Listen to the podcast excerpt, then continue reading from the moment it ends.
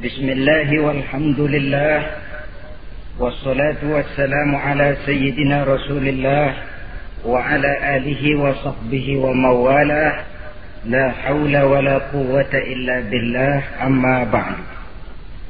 Saudara-saudara kaum muslimin rahimakumullah. Suatu hari ketika baginda Rasul masuk ke dalam didapatinya seorang sahabat tengah khusyuk bertafakur di dalam masjid. Sahabat itu bernama Abizar Al-Ghifari. Dihampiri beliau oleh baginda Rasul kemudian ditanya, Hai Abizar, begitu khusyuk dan tafakur engkau di dalam masjid, Gerangan apa permohonanmu kepada Allah di tempat yang suci ini? Abizar menjawab, maafkan saya ya Rasul.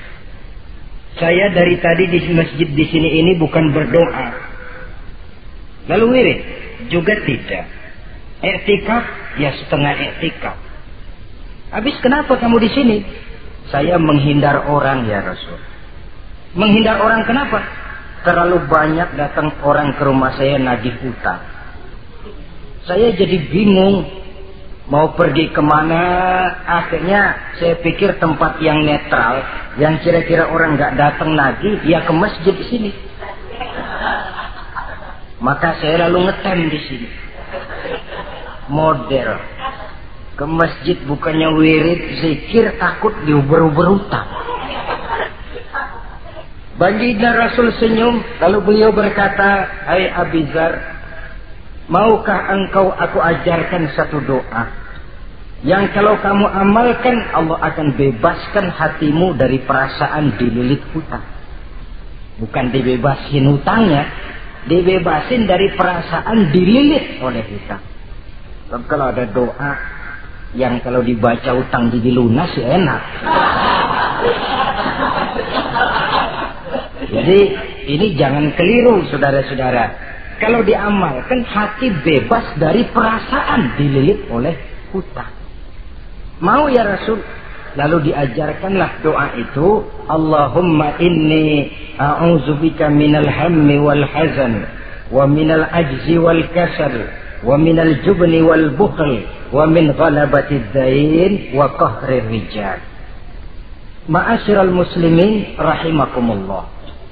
Banyak di antara kita yang kalau diajarkan satu doa lalu tidak mengukur diri antara doa itu dengan pribadi kita. Padahal syarat di antara kabulnya doa sejak dari adab berdoa sudah diajarkan. Berdoa itu yang baik, bersih tempatnya, bersih pakaiannya, menghadap ke arah kiblat, menengadahkan kedua belah tangan dengan khusyuk dan tawadu dengan serius dan penuh keyakinan bahwa doa akan dikabulkan oleh Allah. Sebab Allah dalam hadis qudsi menyatakan ana inda zanni abdi bi. Aku sih kata Allah bagaimana sangka hambaku kepadaku saja? Kalau dia sangka baik aku baik. Kalau dia sangka tidak baik aku juga tidak baik. Bagaimana sangka hambaku? Jadi kalau kita berdoa sementara hati kita dalam dalam batin ngomong, ah jangan-jangan doa gua nggak diterima nih. Enggak. Kenapa hatinya sudah begitu? Inna Allah la yaqbalu du'aan min qalbin ghafilin lahin. Allah tidak akan menerima doa dari hati yang lalai terhadap doa yang dibacanya itu. Nah, di antara yang terpenting menyesuaikan doa dengan keadaan pribadi. Jadi kalau kita kerja gajinya satu bulan seribu, ya wajarlah berdoa minta rezeki seribu lima ratus. Wajar namanya. Yang seribu sudah ada modal kerja kita. Yang lima ratus kita minta doa kepada Allah. Saudara hadirin. Begitu juga doa yang diajarkan oleh baginda Nabi kepada Abizar ini hakikatnya mengajarkan kita manusia untuk menjauhi penyakit rohani. Doa ini mengajarkan delapan macam penyakit rohani yang menjadi dinding antara kita dengan Allah. Dan penyakit rohani ini lebih bahaya daripada penyakit jasmani. Kenapa? Penyakit rohani tidak menyebabkan orang masuk neraka. Nah, maaf. Penyakit jasmani tidak menyebabkan orang masuk neraka. Yang menyebabkan orang masuk neraka adalah penyakit rohani. Di akhirat itu nanti tidak ada penduduk neraka ditanya, Mas, sampean kenapa masuk neraka? Anu pak, saya di dunia dulu korengan.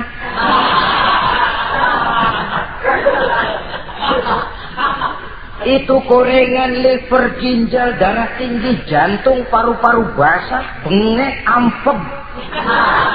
Penyakit-penyakit jasmani itu tidak menyebabkan orang masuk neraka.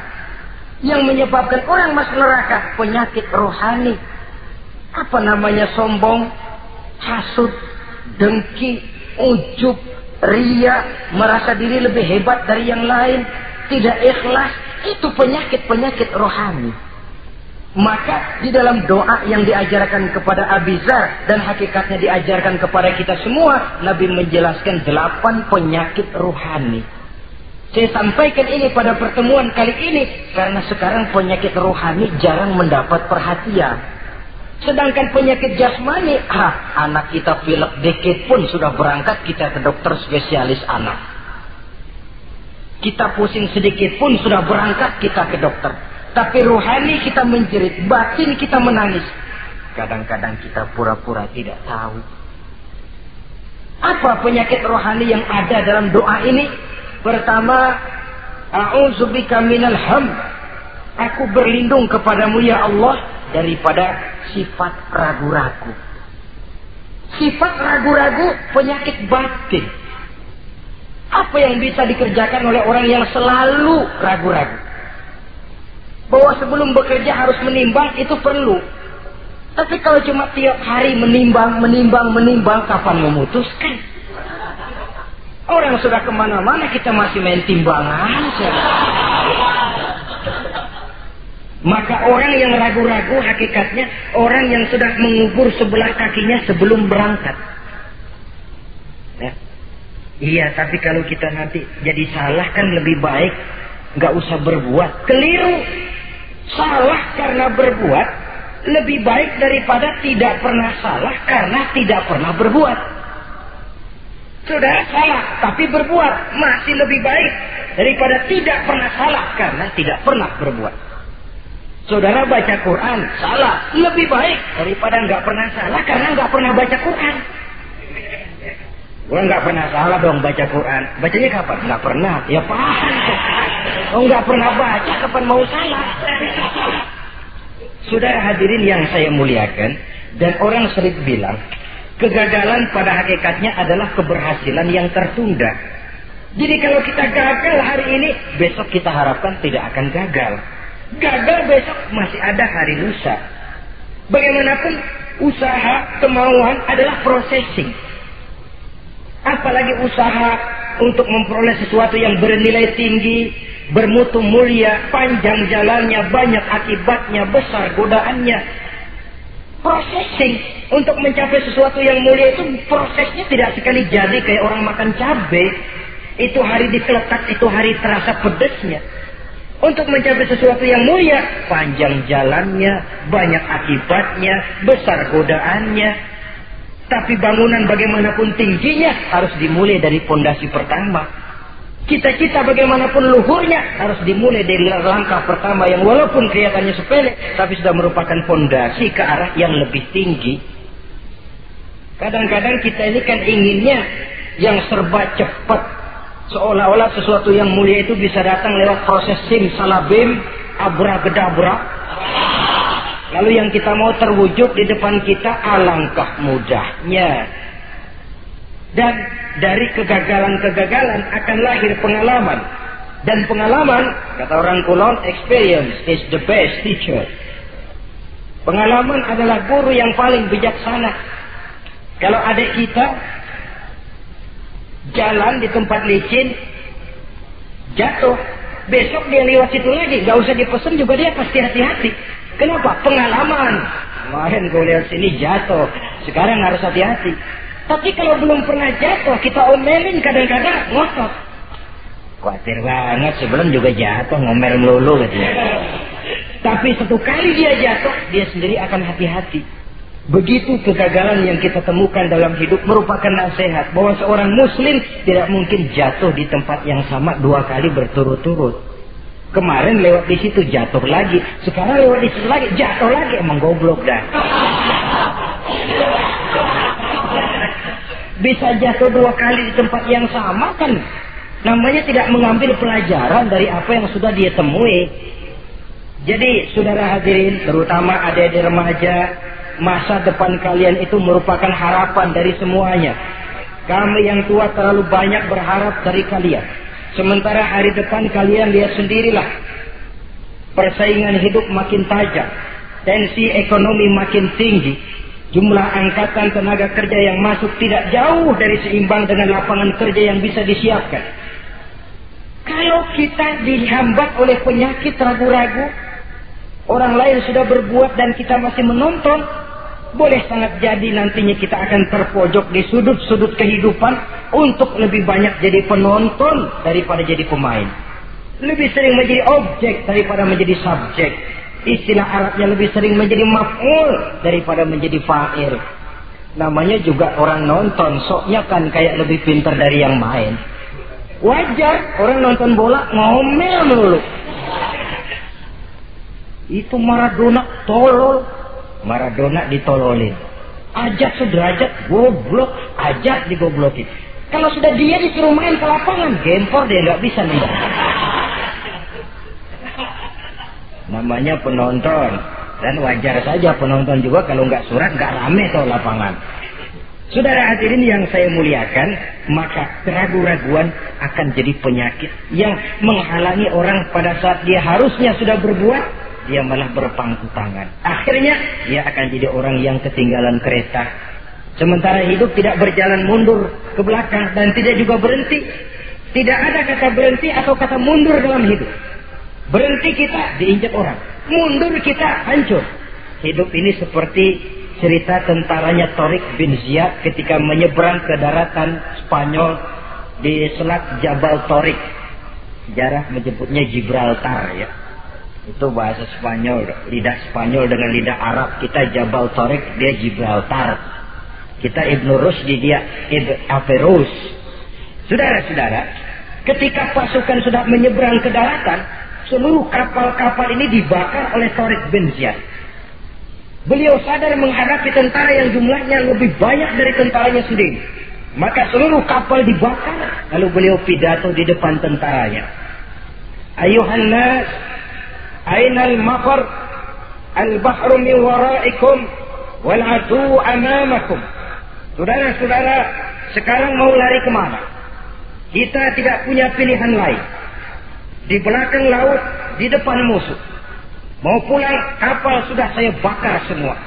Ini termasuk menghilangkan keraguan bala tentaranya. Mundur, kecebur, mati maju menghadapi musuh yang jumlahnya jauh lebih banyak. Resikonya juga mati. Namun mati maju, mati syahid. Mati mundur, kecebur, mati konyol. Pilih. Ya tentu tidak ada pilihan lain. Menghilangkan keraguan di kalangan tentaranya. Juga menghadapi kehidupan ini. Menimbang adalah perlu, tapi berbuat lebih perlu lagi. Jangan takut salah, karena salah berbuat lebih baik daripada tidak pernah salah, karena tidak pernah berbuat. Kesalahan pada akhirnya akan mendidik kita untuk tidak salah lagi pada masa-masa yang akan datang. Ini penyakit pertama. Penyakit yang kedua, al-hazan. Penyakit duka cita. Manusia itu ehoknya terlalu besar. Kalau dia kehilangan sesuatu yang dia tidak senangi, atau menemukan sesuatu yang tidak dia harapkan, dia bersedih. Kesedihan itu timbul sebenarnya karena effortnya. Bapaknya meninggal, dia sedih. Sebenarnya kesedihannya bukan karena matinya bapaknya, tapi kesedihannya karena dia tidak punya orang tua lagi. Dianya itu yang dia tangisi, akunya. Perkara bapaknya mati sih, memang semua yang hidup mesti mati. Tapi dia nggak punya bapak, itu yang lebih dia sedih. Akunya ini. Ehoknya manusia itu. Seorang perempuan yang ditinggal mati oleh suaminya, dia menangis. Bukan karena suaminya yang mati, tapi karena dirinya tidak bersuami. Dirinya yang lebih banyak dia tangisi. Ehonya itu yang lebih banyak bicara. Oleh karena itu agama mengajarkan kata Nabi, "Ahbib habibaka haunan ma asa ayyakuna baghidaka yawman ma wa abghid baghidaka haunan ma asa ayyakuna habibaka yawman ma." Cintailah apa yang kamu cintai sekedarnya saja. Sebab sangat boleh jadi yang sekarang kamu paling cinta, besok jadi yang paling kamu benci.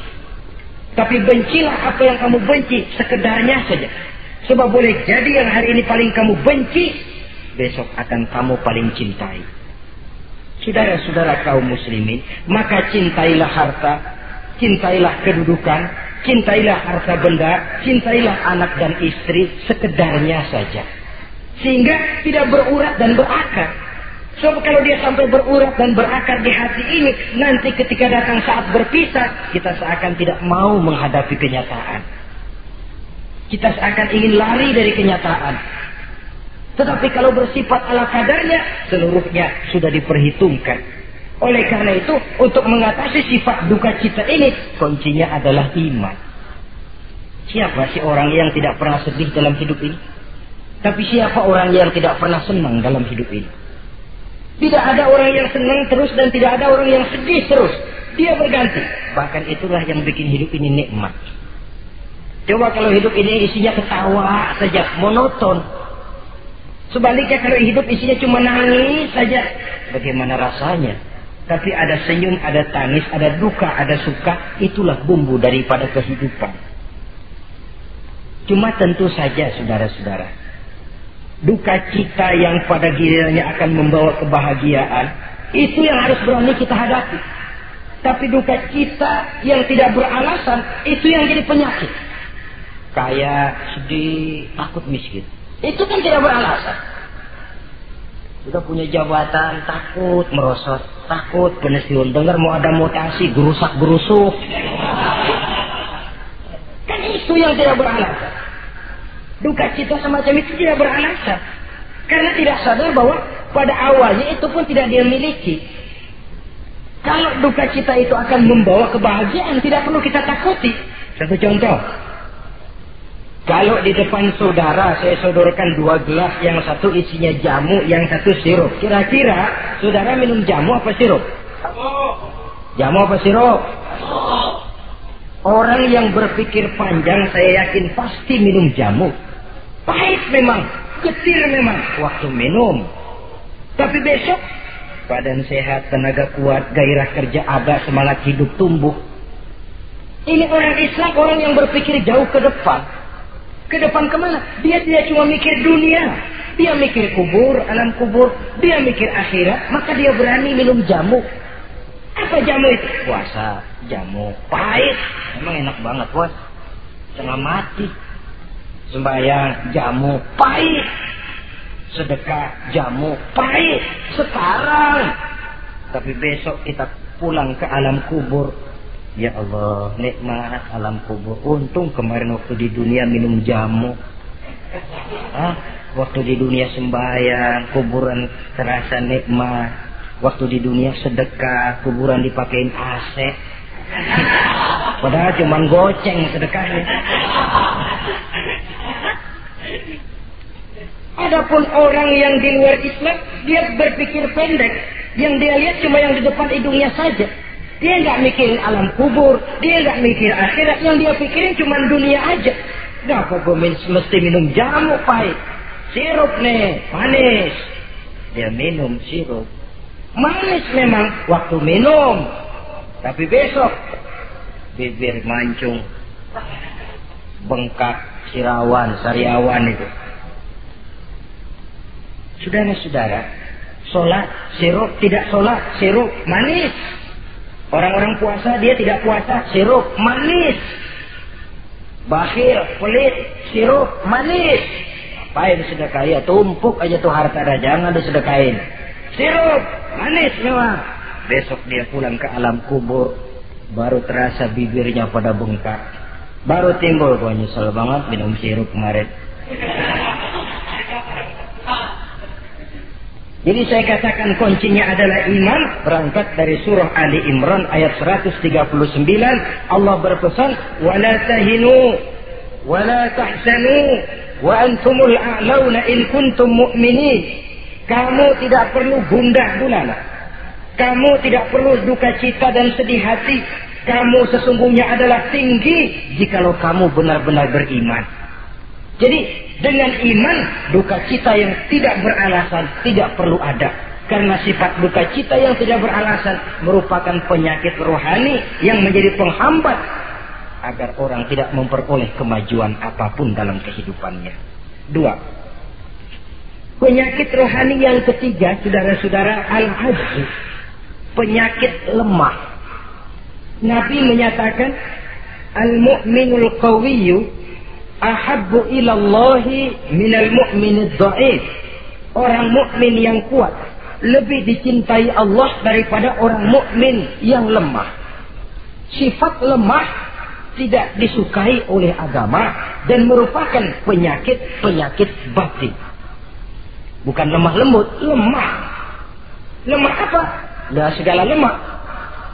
Lemah ekonomi, agama mengajarkan kadal fakru ayyakuna kufran.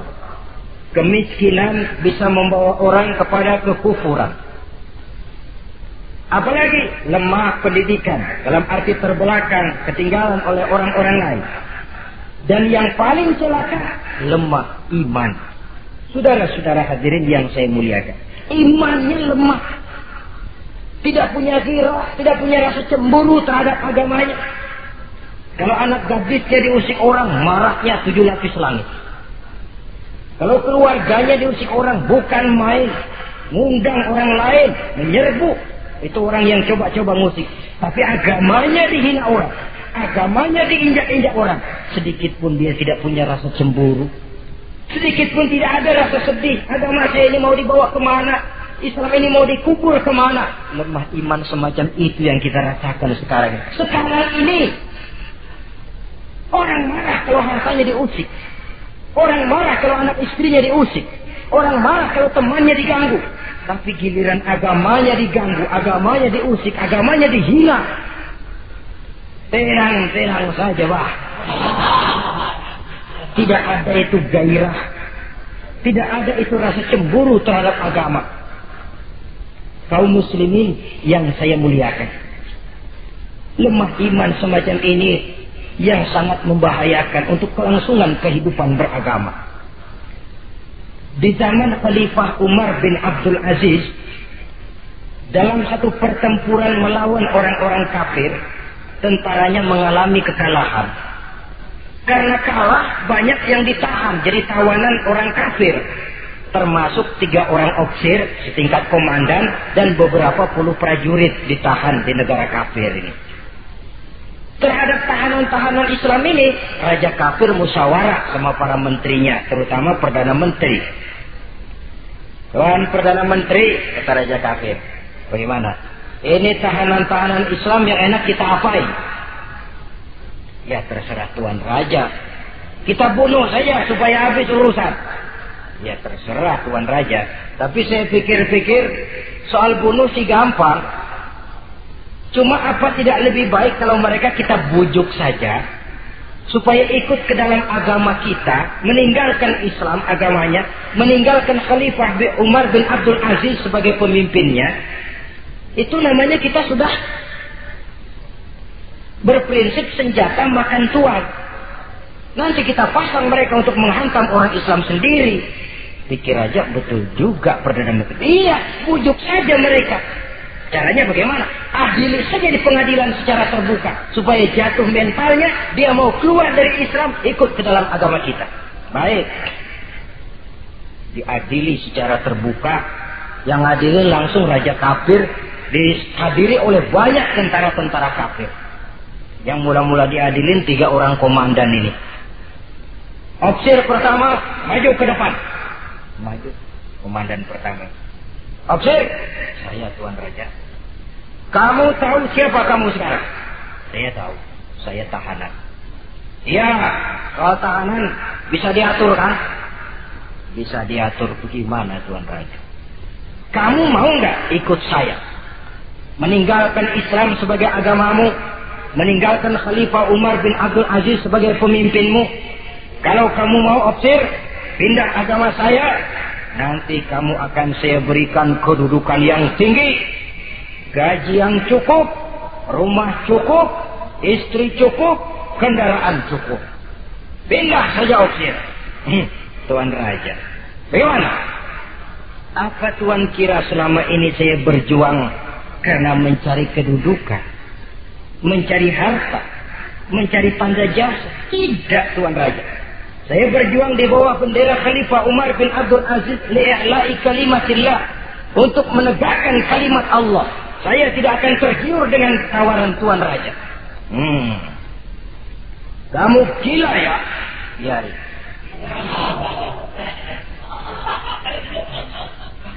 Kamu berani dari kemarin.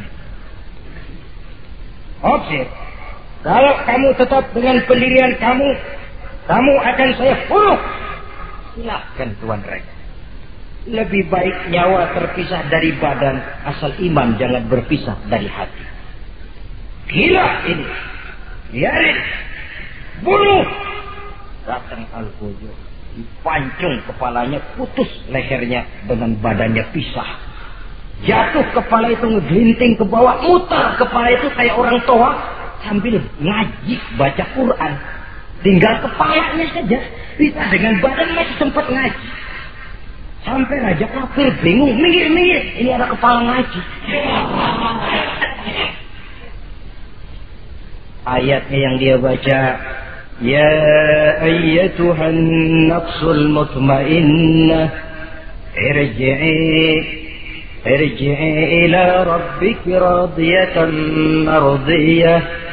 Wahai jiwa yang tenang kembalilah kamu menghadap Allah dengan ridho dan diridhoi.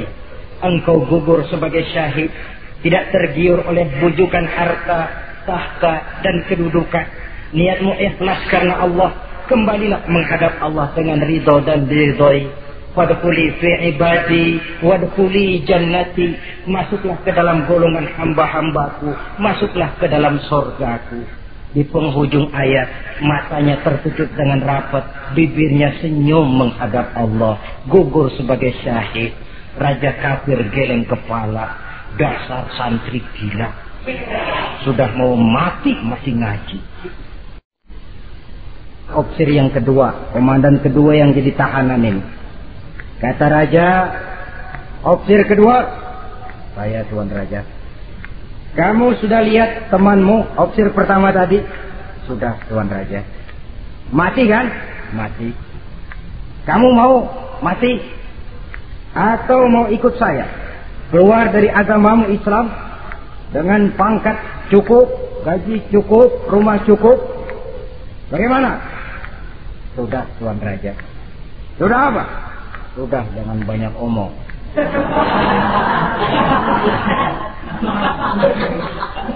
Maksud kamu bagaimana?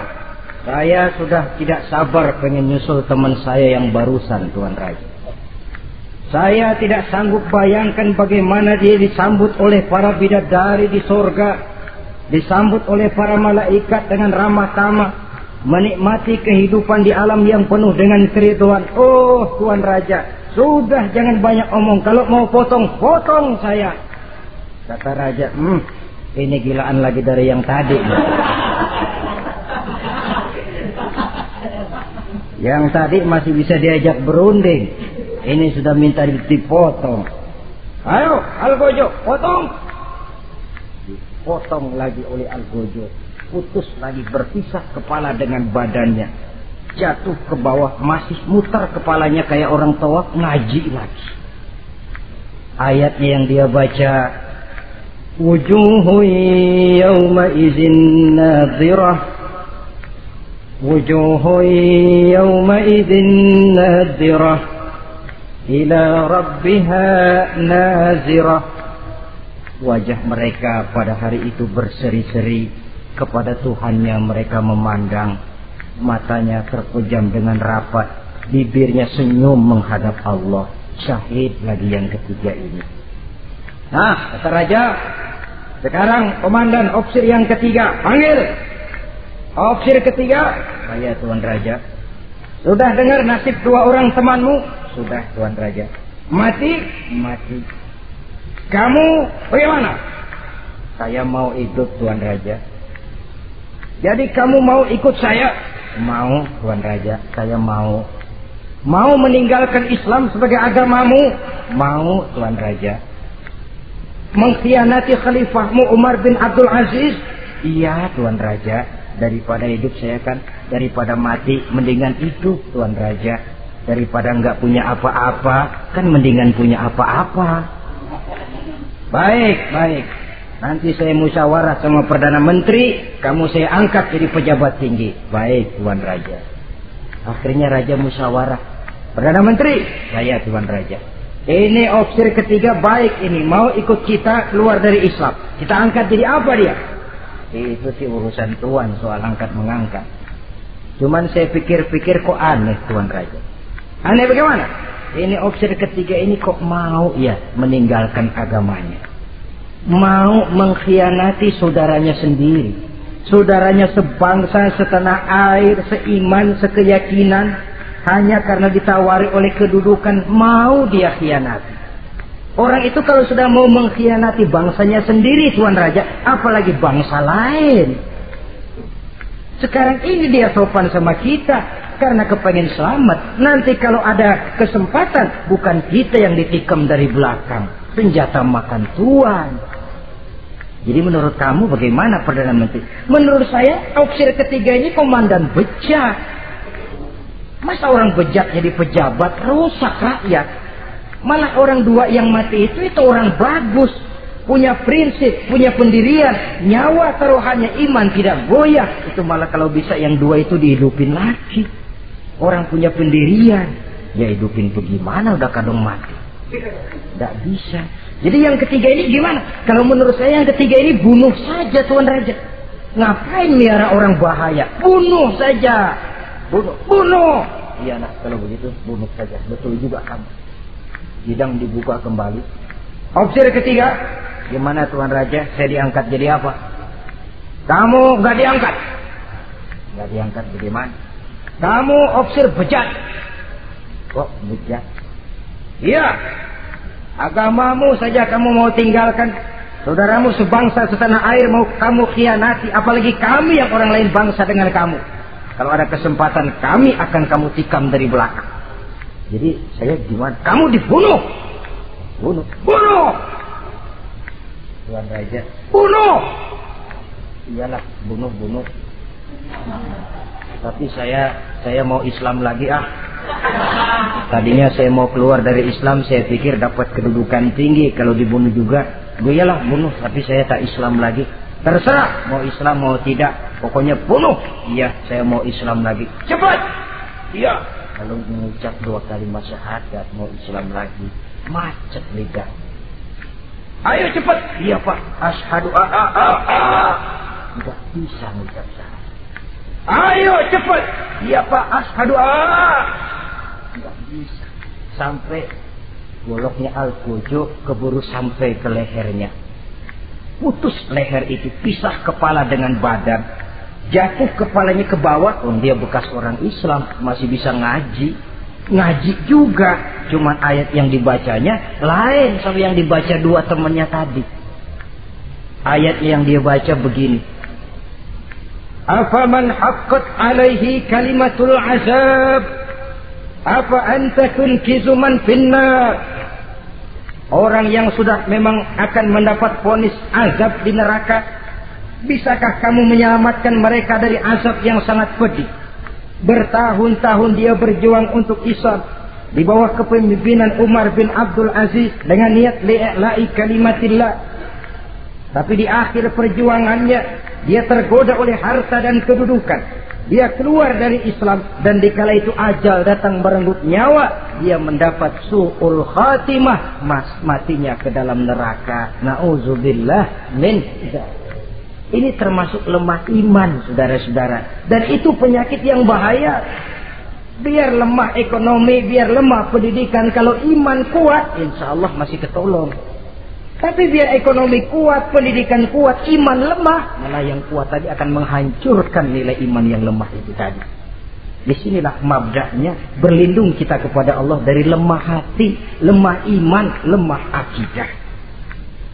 Baik, penyakit rohani yang ketiga, wa a'udzubika minal kasal.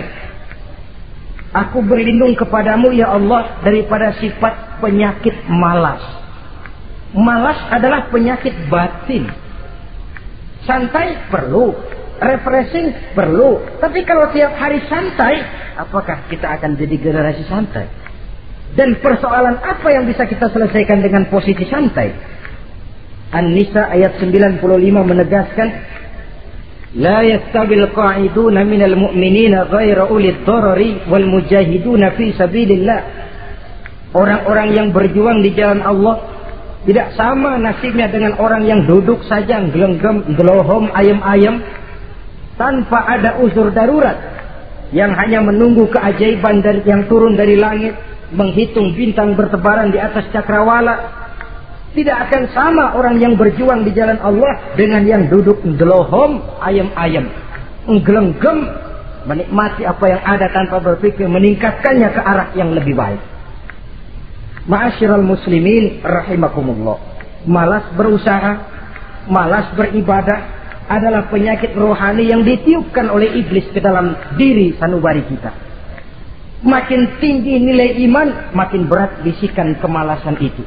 Namun kalau kita bentai dengan bahwa malas kita hari ini akan membawa penyesalan bukan besok, bukan lusa, bukan minggu depan, bukan pula bulan depan, tapi barangkali tahun depan lima sepuluh tahun yang akan datang. Untuk masa depan yang lebih depan. Di alam kubur di alam akhirat. Akibat penyesalan di dunia akan terasa di sana nantinya. Allah telah memberikan hidup. Dalam hidup kita diberikan energi daya dan kekuatan. Manfaatkan daya dan kekuatan itu untuk berusaha dan bekerja. Allah tidak suka kepada orang yang bermalas berpangku bangku tangan menunggu keajaiban dari langit sambil berleha-leha. Allah suka kepada orang yang bekerja keras. Karena seluruh rasul bekerja keras. Seluruh para nabi bekerja keras. Saudara-saudara, hanya istana yang ditegakkan dalam khayalan saja yang bisa dijangkau dengan bermalas dan bersantai-santai. Tapi istana dalam wujud kenyataan hanya bisa dicapai dengan kerja keras dan semangat menghadapi kehidupan. Yang kelima, Wa a'udzubika minal jubn. Kami berlindung kepadamu ya Allah daripada sifat takut. Saudara-saudara, setiap orang terlahir membawa fitrah.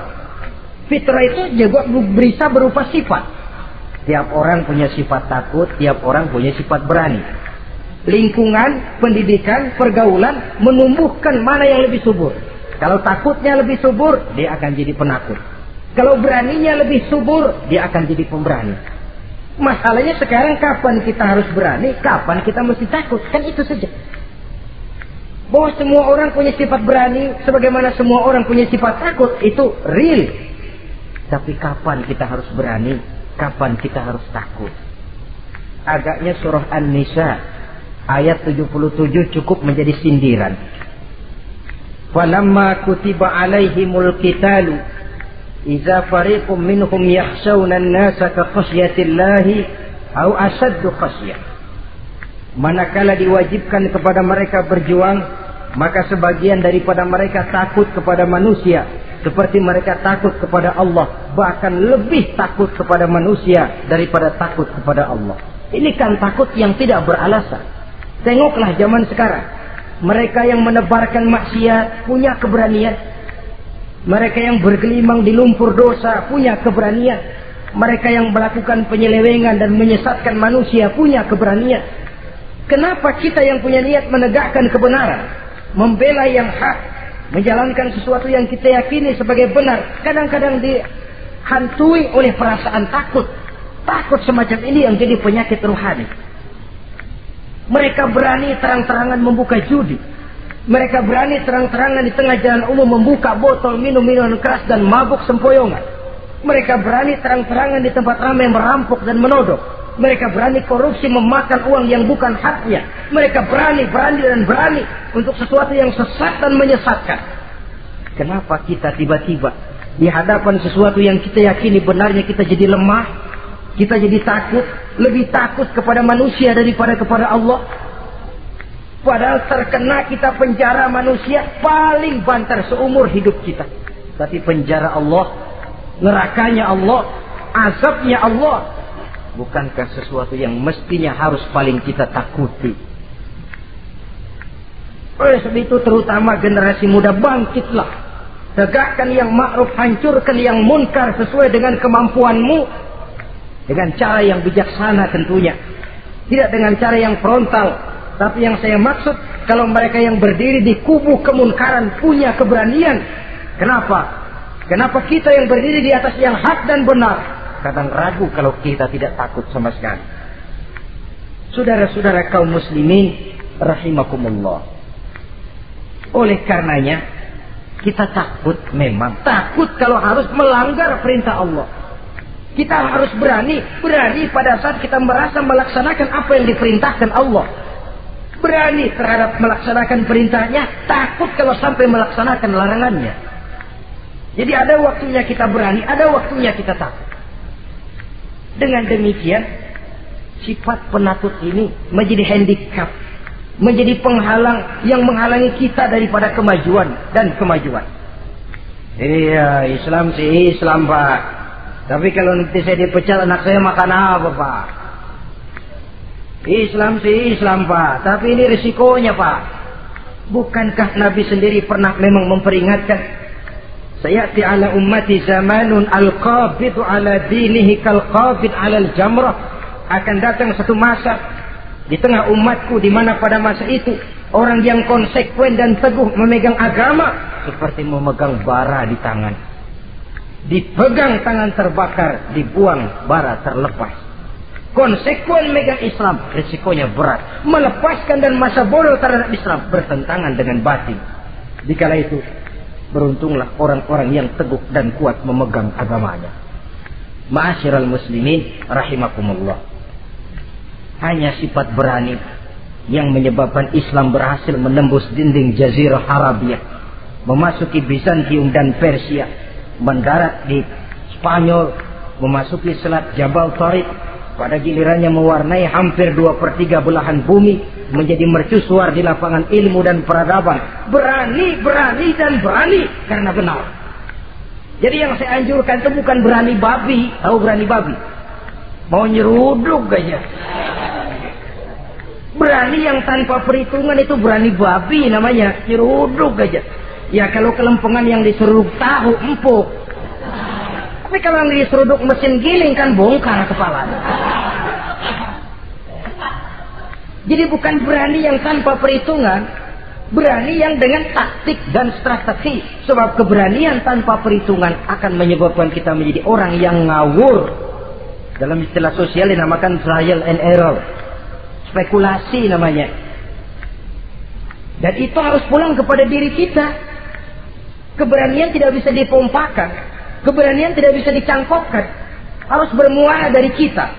Contoh saja, ketika Nabi dan Abu Bakar di Gua Sur, Quraisy kafir yang ngejar sampai di situ. Kalau mereka nengok ke bawah, Nabi akan kelihatan. Abu Bakar sedikit grogi. Nabi tampil dengan mantap. La takhaf wa la tahzan ya Abu Bakar.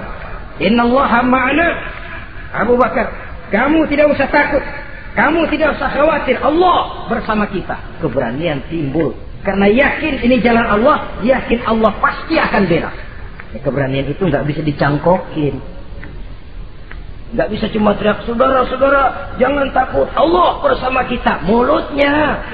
Tapi kalau hatinya juga perah. Apa iya? Apa iya? Ah, itu sudah tertarung di kaki sendiri. Jadi memang harus ada variasinya. Ibarat pepatah tukang joget yang baik ngerti irama gendang. Kalau kita terlalu keras, gampang dipatahin orang. Kalau kita terlalu lemah, diinjak terus.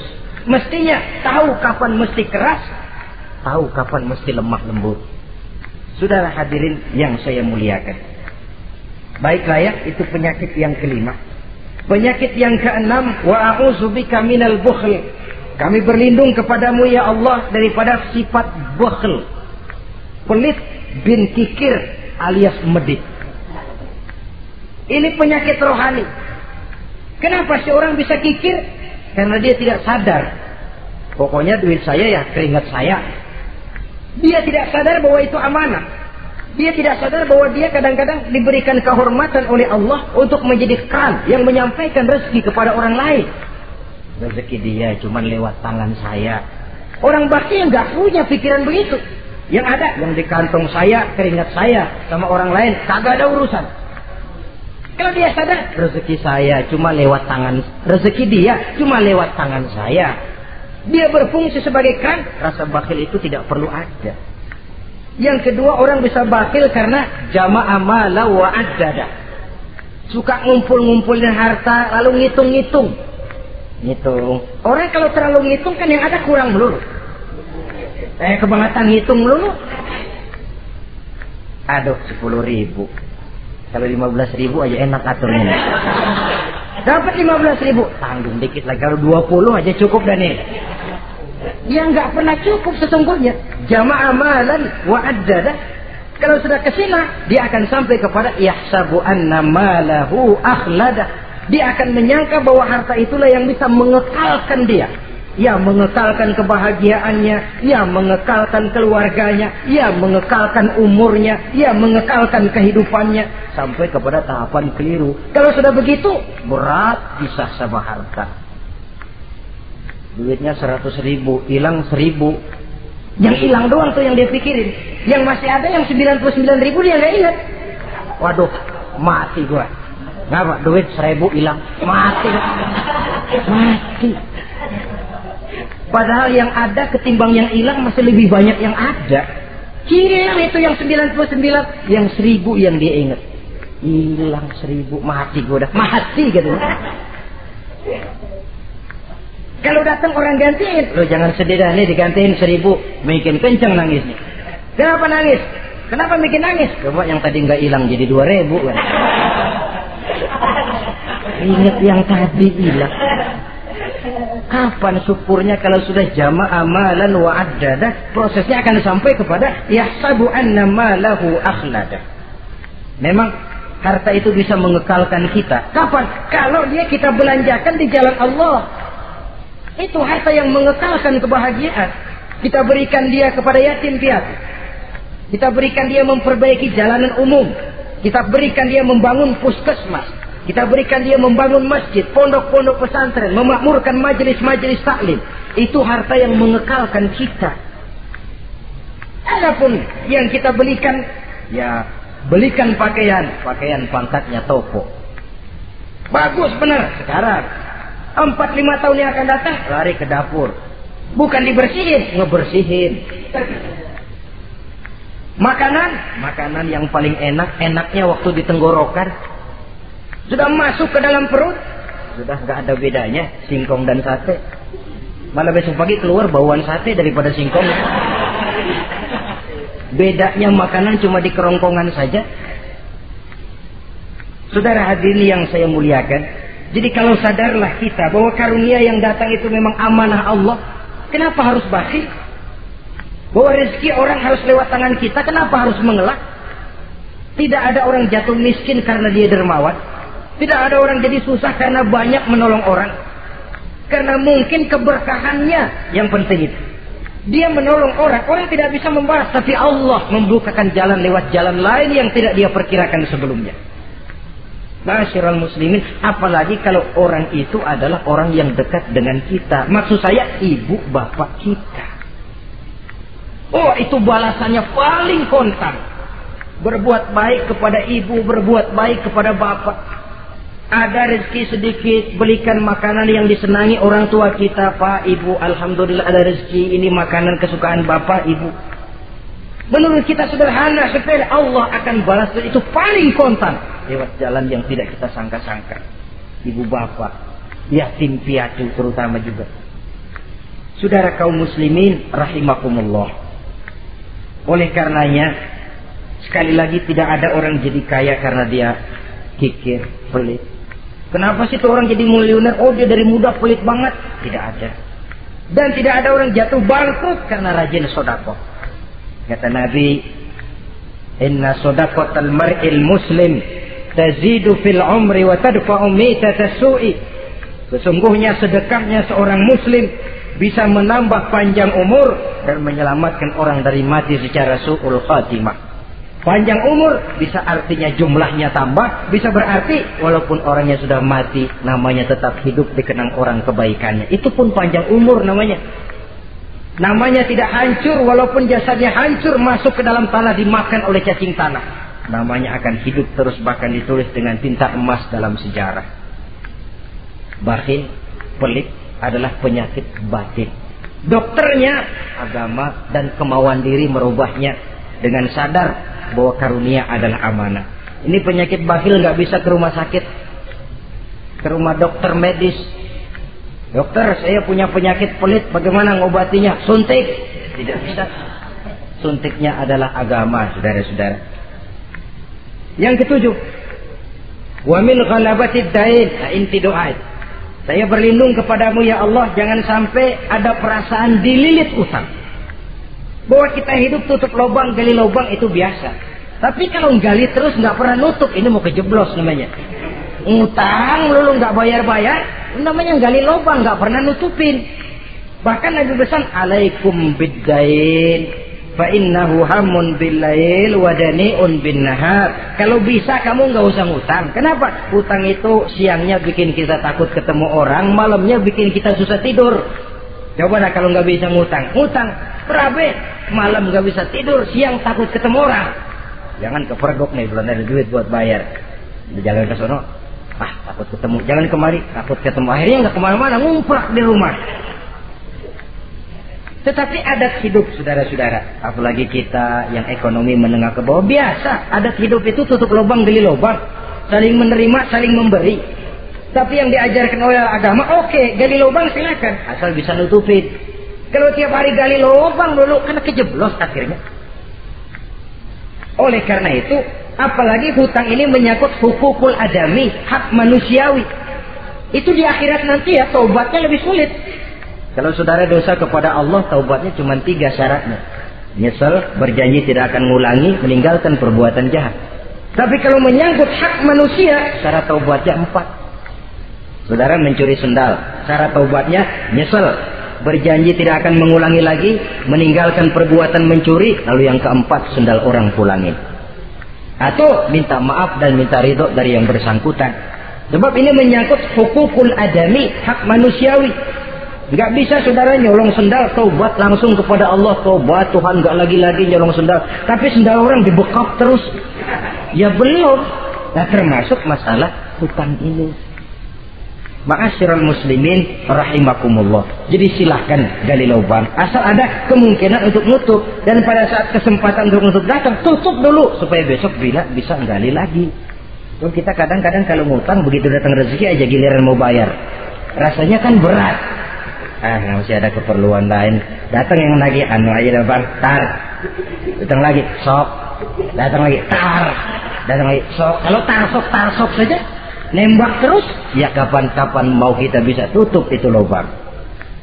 Ma'asyiral muslimin rahimakumullah. Yang terakhir, penyakit batin wakoh rijal. Kami berlindung kepada yakmu ya Allah. Jangan sampai kami hidup di bawah bayang-bayang orang lain. Jangan sampai kami hidup di bawah pengaruh orang lain. Hidup di setir orang lain. Badan merdeka tapi jiwa budak. Badan merdeka tapi mental mental budak. Kita hidup jadi robot. Ke mana saja yang nyetel arahkan ke situ kita berangkat. Hidup tanpa prinsip. Koh rijal. Hidup jadi bayang-bayang bagi orang lain. Alangkah tidak nikmatnya. Kehilangan kepribadian. Tidak punya sikap mandiri. Itu pun penyakit rohani. Karena pada akhirnya nilai kita ditentukan oleh kepribadian kita. Kebesaran tidak bisa dengan nyempeng kepada orang lain. Kekayaan tidak bisa dengan mengakui leluhur. Pribadi kita Sepanjang kita masih hidup di bawah bayang-bayang orang lain, sepanjang itu kita tidak akan pernah punya kepribadian. Dan bila kita tidak punya kepribadian, maka orang tidak akan pernah mencatat kita dalam kehidupan ini. Nah inilah pertemuan kita yang singkat. Mudah-mudahan ada manfaatnya. Terima kasih dan mohon maaf. Wassalamualaikum warahmatullahi wabarakatuh.